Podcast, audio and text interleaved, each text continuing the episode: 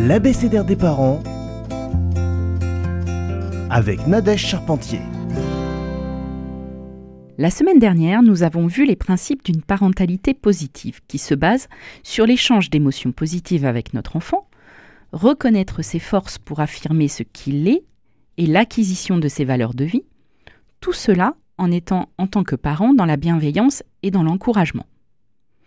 Pour reprendre les notions de parentalité, même si certains ne veulent pas s'y attarder car ils amalgament fermeté et violence, il me semble important de rajouter un dernier principe autour de la fermeté, qui va être un pilier autour des valeurs humaines, du respect des autres et de son environnement, des règles et consignes de vie en société.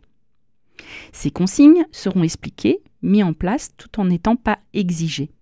La différence entre l'autorité et l'autoritarisme est une base de cette fermeté. C'est apporter un cadre sécurisant, c'est être un modèle pour notre enfant. Comment leur faire comprendre d'arrêter de se disputer et de crier si nous élevons nous-mêmes la voix? Là se trouve pour beaucoup la discorde entre les pro-parentalités positives et les autres médecins et thérapeutes qui actuellement expriment leur désaccord. Caroline Goldman a été décriée avec le time out.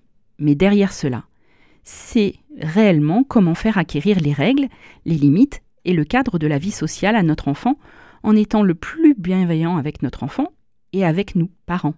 Si la parentalité positive doit agir comme point de repère phare, tant pour le professionnel que pour les parents, la dérive de la parentalité exclusivement positive est actuellement dénoncée par ces thérapeutes. Les enfants, comme les parents, sont en souffrance, et je le vois régulièrement lors de mes consultations. On n'accompagne plus notre enfant à grandir avec ce que l'on a nous-mêmes connu, on le laisse seul face à ses choix qui ne sont pas encore de son âge. Bien sûr, nous devons observer notre enfant, l'écouter, lui parler, le câliner. Mais pour ses besoins, il n'est pas encore prêt à faire toujours les bons choix. La frustration et le non sont bons pour sa construction identitaire. Ils lui apprennent la tolérance, le respect de l'autre.